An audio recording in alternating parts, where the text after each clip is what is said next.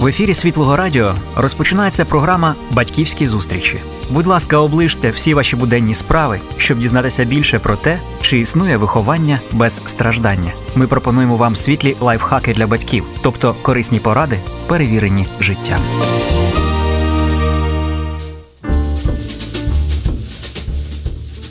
Доброго дня, шановні радіослухачі. Сьогодні в нас дуже цікава, довгоочікувана гостя Надійка Гербіш. Україна знає її як письменницю, перекладачку, викладача, лектора, фахівчинню з міжнародного права. А ми з вами дізнаємося про її материнство і духовне служіння. Привіт, Надійка. Привіт, Маріана. Скільки років ти вже мама? Майже п'ять але навіть трошки більше, бо треба додати ще 9 місяців. Я зразу хочу почати із найголовнішого для мене питання: що змінилося в твоєму такому багатому суспільно направленому світогляді із народженням із приходом в світ нової людинки? Я думаю, що передусім він дуже сильно заглибився, поглибився. Е, з одного боку, я заглибилася у себе і своє материнство, а з іншого боку, це поглибило мою і суспільну позицію також. А можеш трошечки поділитися в такому е, якомусь богослівському плані? Чи були в тебе якісь цікаві відкриття про батьківство, про отцівське Боже серце, про ну от е, пов'язані з твоїм материнством? Так, насправді це було занурення в ці відкриття, в розуміння. Звичайно, це не було достатньо глибоке розуміння, бо воно поглиблюється з кожним днем, з кожним роком, і я вірю, що буде поглиблюватися у вічності. Ось, але передусім ми чекали дитину і стикнулися з проблемою безпліддя.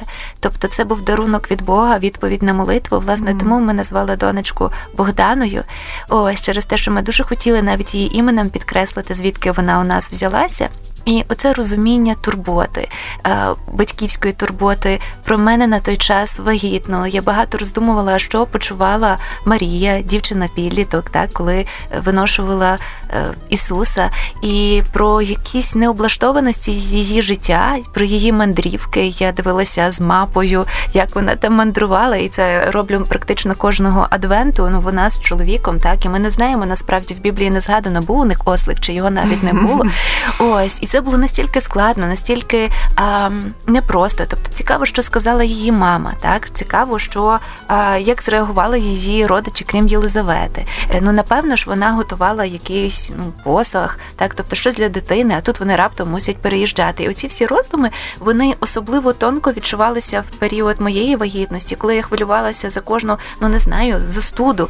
Я ноги промочила. Як же ж Бог дав такий дарунок, а я змогла ноги промочити. Мене це почуття провини а потім розуміння, що Божа любов набагато більша, ніж моя неуважність. І Ось ці маленькі інсайти чи більше відкриття вони супроводжують щодня і мого материнства. Так вони вони наповнюють ці дні собою через те, що ввечері я роздумую, переважно картаю себе. Ну це ще можна було зробити. Але в якийсь момент я зрозуміла, що багато мам, не тільки мам, так багато людей вони вигорають зараз, бо мають дуже багато різних речей, над якими їм треба роздумувати, за які їм треба бути відповідальні і відповідальними. І вони загубили це відчуття, що все-таки вони маленькі люди в великому Божому світі, і все він тримає в своїх долонях. І відповідальність на нас покладена справді насправді велика, але його любов насправді значно більша.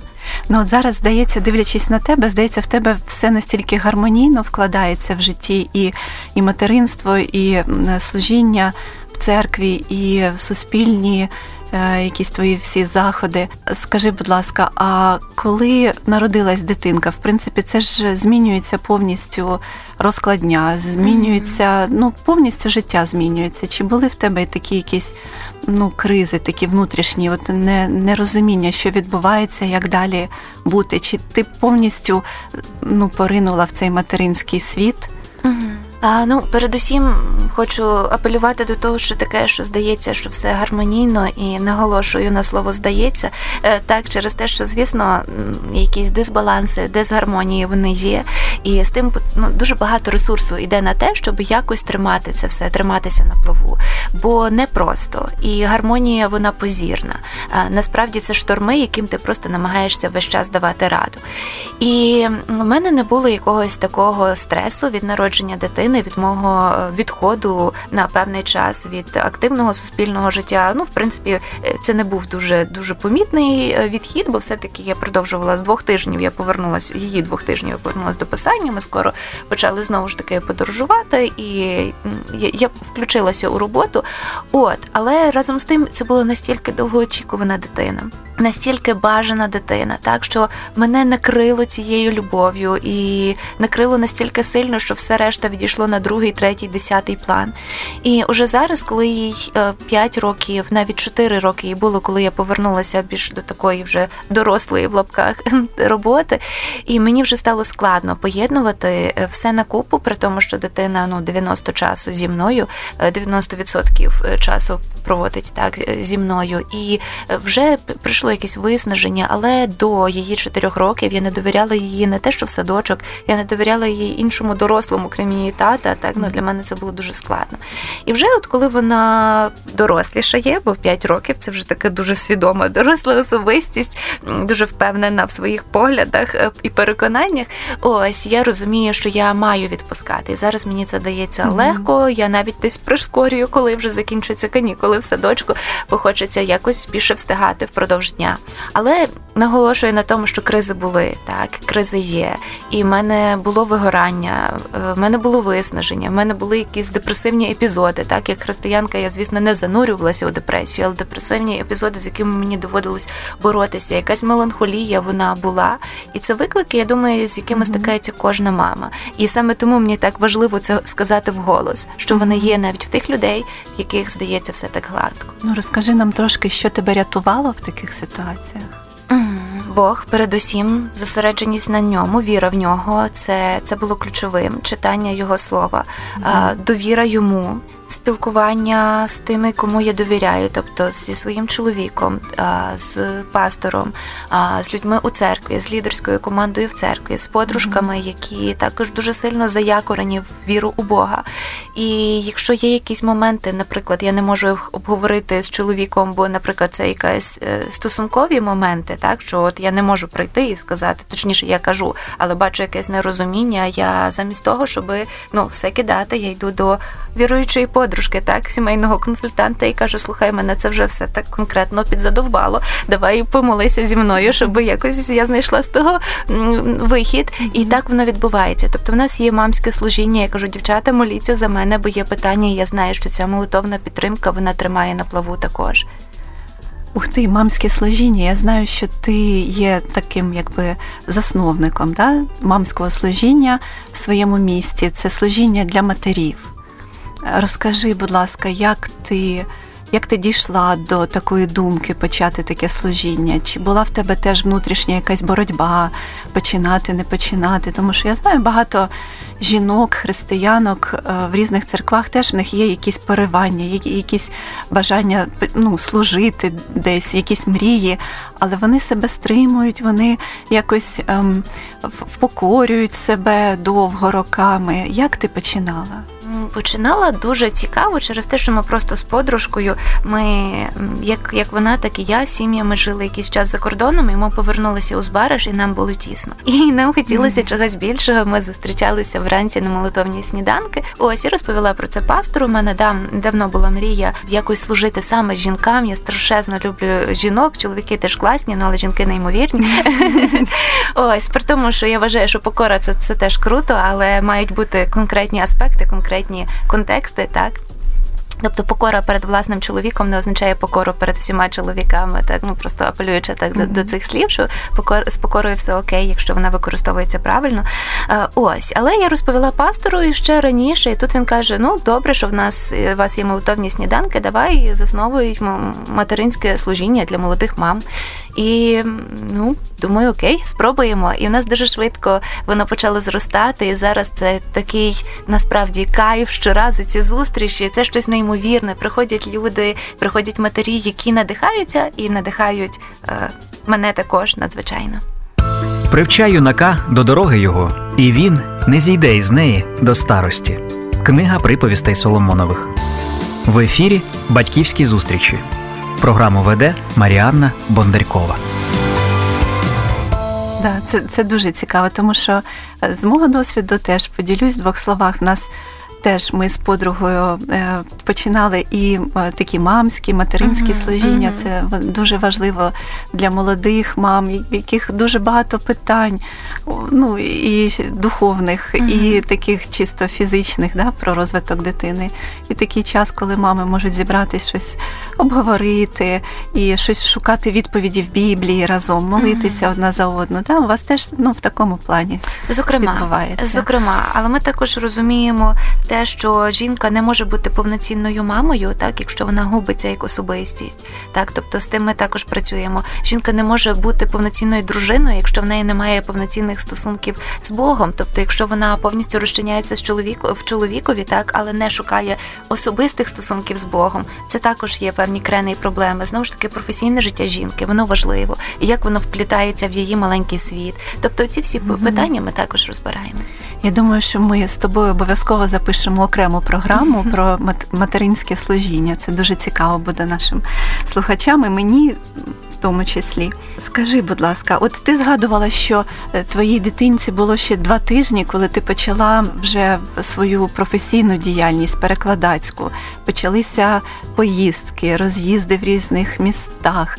Можливо, ти навіть лекції якісь е, викладала. Як як ти от розкажи свою філософію життя, як поєднувати материнство і угу. піклування про дитину, про розклад дня. Там щоденний, і ось ці всі поїздки, таке суспільне життя? Дитина це пріоритет. Ну, це це перше, перший пункт філософії, так і мені дуже подобається, як сказала колись письменниця Уліцька. Я про те, що спочатку вона виростила дітей, а почала потім писати книжки. Ну, в мене сталося інакше через те, що я спочатку стала письменницею, так потім вже в мене народилася дитина, і я просто продовжила. І власне я писала книжки. От коли їй було два тижні, я повернулася до писання, але до перекладацької діяльності я не, не поверталася ще, мабуть, рік. Ось і чому я повернулася дуже в такому м'якому форматі, бо дитина визначала мій графік. Тобто я писала, коли вона спала. Ось і займалася чимось таким, коли вона спала, або ж я брала з собою. Тобто я адепт грудного грудного вигодовування, так і цих всіх сучасних тенденцій, типу висаджування. Ось ми брали з собою в подорожі. Ну дуже просто було там взяти ергорюкзачок, так і і горщик. Ось це стільки з тим смішних історій, коли в містах таких знаєш старовинних, красивих, і тут фотографії ці всі дитина, горщик і там, ну не знаю, е, собор Дуому. От, але дитина подорожувала з нами. Чоловік е, був поруч, е, він брав якісь там маленькі відпусточки, коли якісь фестивалі були чи поїздки. І я дуже йому за це також вдячна. Як ти бачиш це от зараз в розвитку дитини, в її характері? Які результати от такого її дитинства? Вона дуже творча. Вона насправді розумна дівчинка і дуже вдумлива. Ось інколи ну, в неї вже є свої переконання, так, вже є якісь свої принципи, інколи відмінні, хоч трошечки, але від наших. Вона дуже відстоює свою думку, але в неї дуже масштабне мислення. Таке вона вміє мислити широкими категоріями, і це мені подобається. Ось і разом з тим вона орієнтована на деталі, вона їх помічає і пам'ятає дуже добре, як ми жили там два роки у лоді. Вона була зовсім крихіткою, але вона пам'ятає стільки деталей, що ми їх не пам'ятаємо. Згадуємо точно. Mm-hmm. А давай подивимось на фотографіях. Справді так, справді так. Ось, і вона дуже любить книжки. Тобто, в тому всьому такому житті, от ми спочатку там не не дуже брали гаджети, якісь так от брали більше книжки. Ось, і ми їх читали. Тобто їй 4 роки було, коли ми Гобіта перечитали Толкіна а, вголос так дуже швидко. І а, Поліану тоді ж перечитали інші нескінченну історію Міхаеля Енди. Там, щоб щоб ти розуміла, жодного малюнка. Та? Ну, в Поліані якісь там чорнобілі крихітки такі, а так жодних малюнків їй все одно було цікаво. Вона вміє мислити, і вона дуже любить подорожі.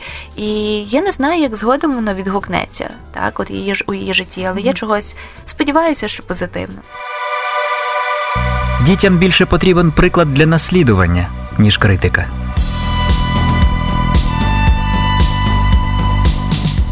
Моя дитина, підліток, угу. знає тебе як письменницю, як фантазерку, і в неї е, два питання до тебе було. Вона мене дуже просила тобі поставити ці питання. Чи ти читаєш на ніч казки дитині? Ну, ти трошечки сказала, що ви читали досить серйозну літературу. Ну, зокрема, так. Та, чи, чи ти читаєш казки дитині там на ніч, наприклад? Угу. І чи ти граєшся з дитиною, чи ви фантазуєте разом, чи ти вигадуєш якісь ігри? Е, ми читаємо так, і і казки, зокрема, і в нас це такий гарний ритуал.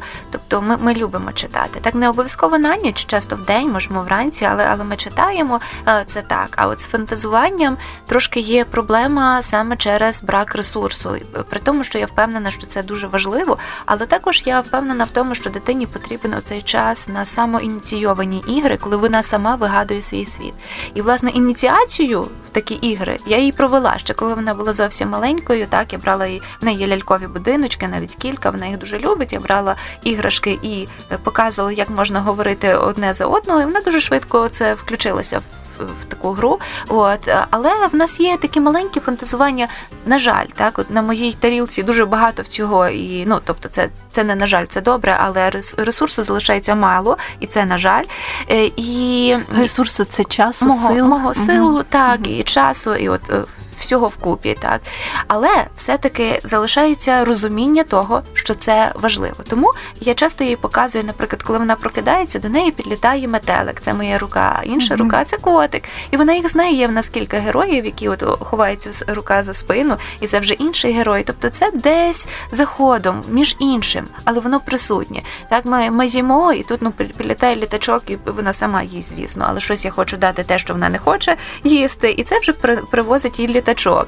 І не можу сказати, що я там сижу годинами і граюся з нею ляльками. Ну, на жаль, так, це мені мінус, але нема цього. Але ось ці маленькі вкраплення цього фантазування, або коли ми кудись йдемо і вигадуємо, що це зовсім інший світ, і що ми бачимо, що це е, тільки нам здається, воно присутнє.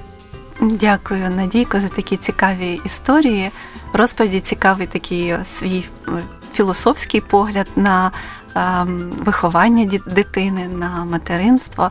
Я хочу нагадати нашим радіослухачам, що е, сьогодні в студії ми спілкуємося з фантастичною жінкою, мамою, церковним і громадським діячем е, Надійкою Гербіш.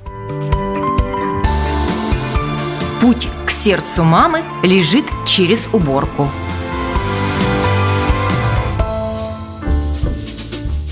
Надійко, все те, що ми з тобою обговорили, стосується зовнішніх таких сфер життя, твоє служіння, твоє таке фізичне от материнство, така громадська діяльність.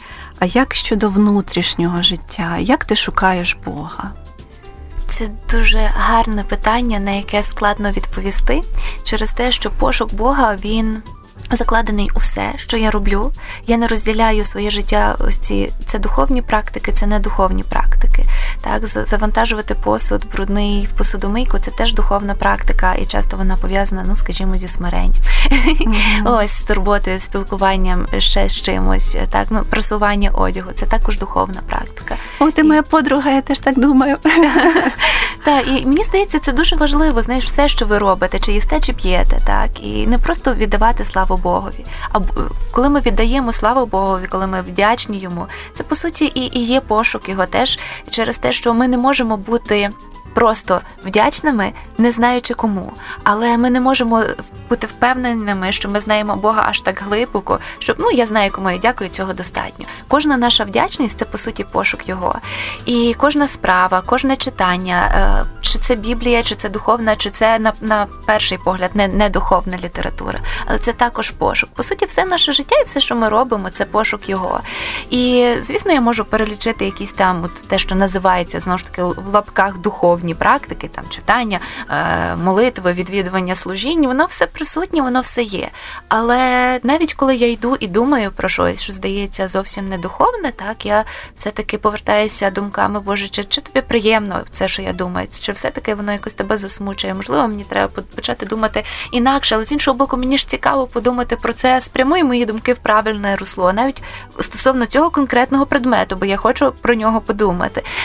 І чи поговорити. Я розумію, що жарти інколи вони заводять кудись не туди, і потім думаю про які ж жарти пристойні святим, так і з чого би дозволив собі сміятися Ісус. І навіть ось ці роздуми, навіть у такому банальному, як жарти між дівчатами на тому ж мамському, вони також про пошук Бога.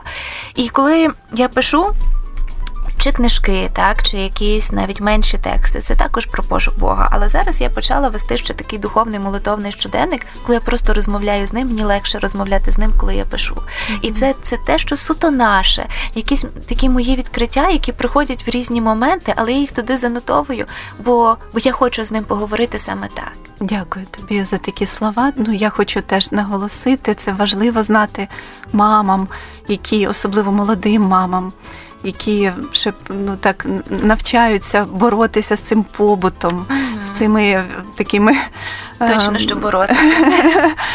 От і е, багато таких внутрішніх е, питань, і криз виникає, як встигати все, як встигати і вести якесь духовне життя, і цей побут постійно ніколи не кінчається. І я теж е, прийшла до такого висновку, що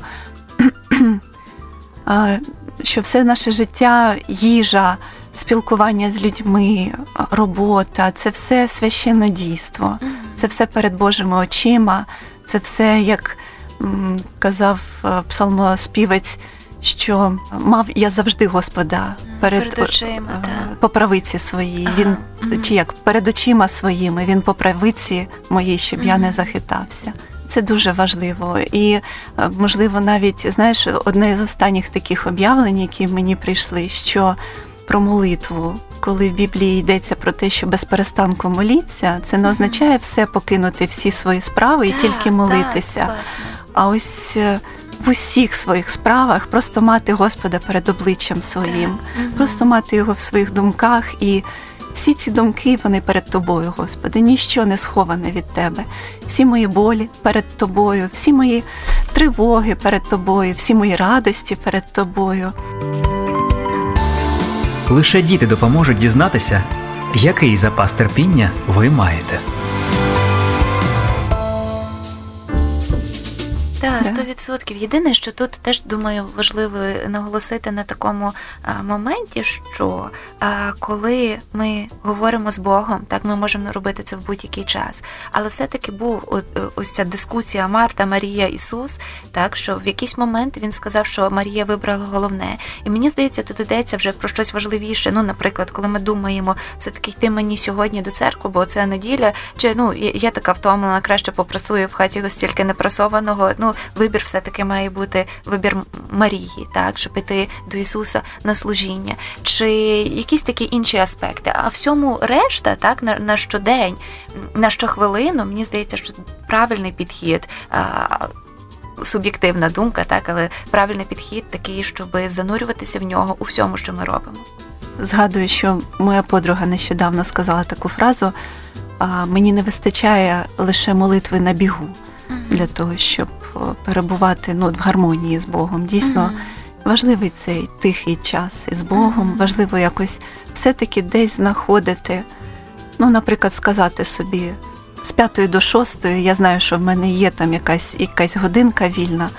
Я постараюсь. Можливо, не щодня в мене буде виходити, але я постараюсь виділяти час да, для того, щоб посидіти просто в тиші, в Божій присутності. Ну чи от ще які можуть бути поради для мам?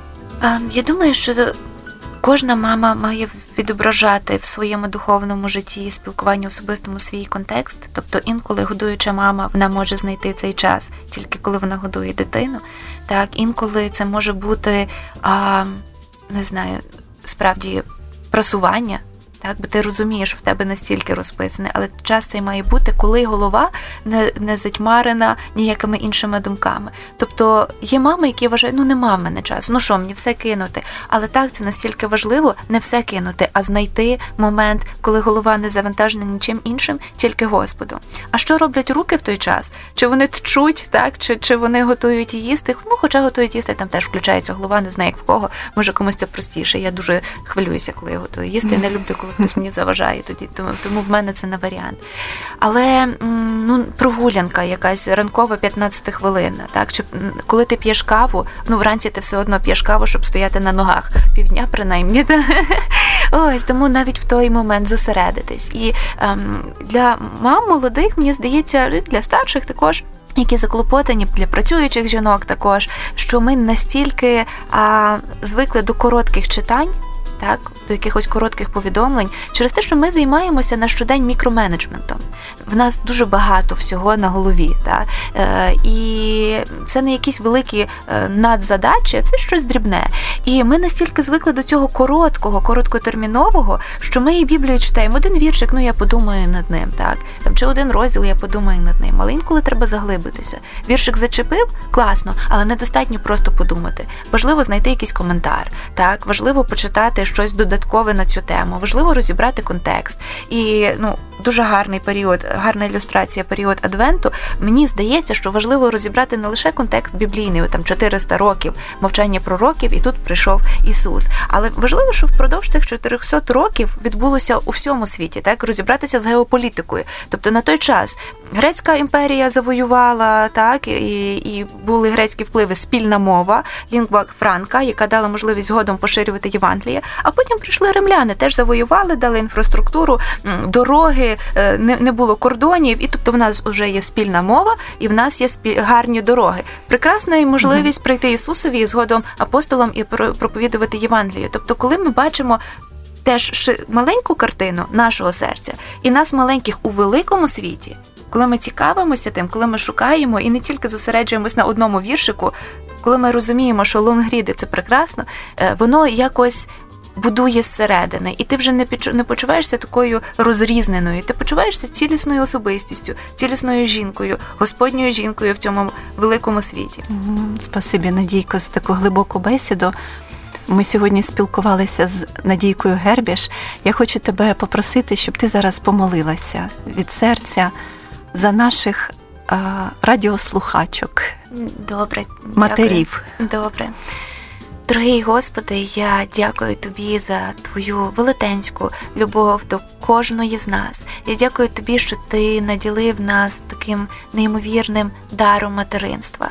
Я дякую Тобі за цих жінок, які зрощують дітей, і дякую Тобі за тих, які зрощують фізично дітей, і за тих, які зрощують духовно дітей.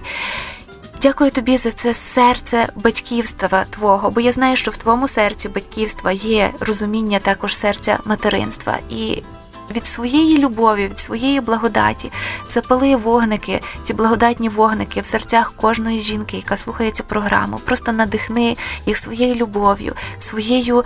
Вірою, Господь, бо я знаю, що віра вона також походить від Тебе, своєю радістю. Нехай у нас буде радість Твоя на щодень, на щохвилину. Амінь. Амінь.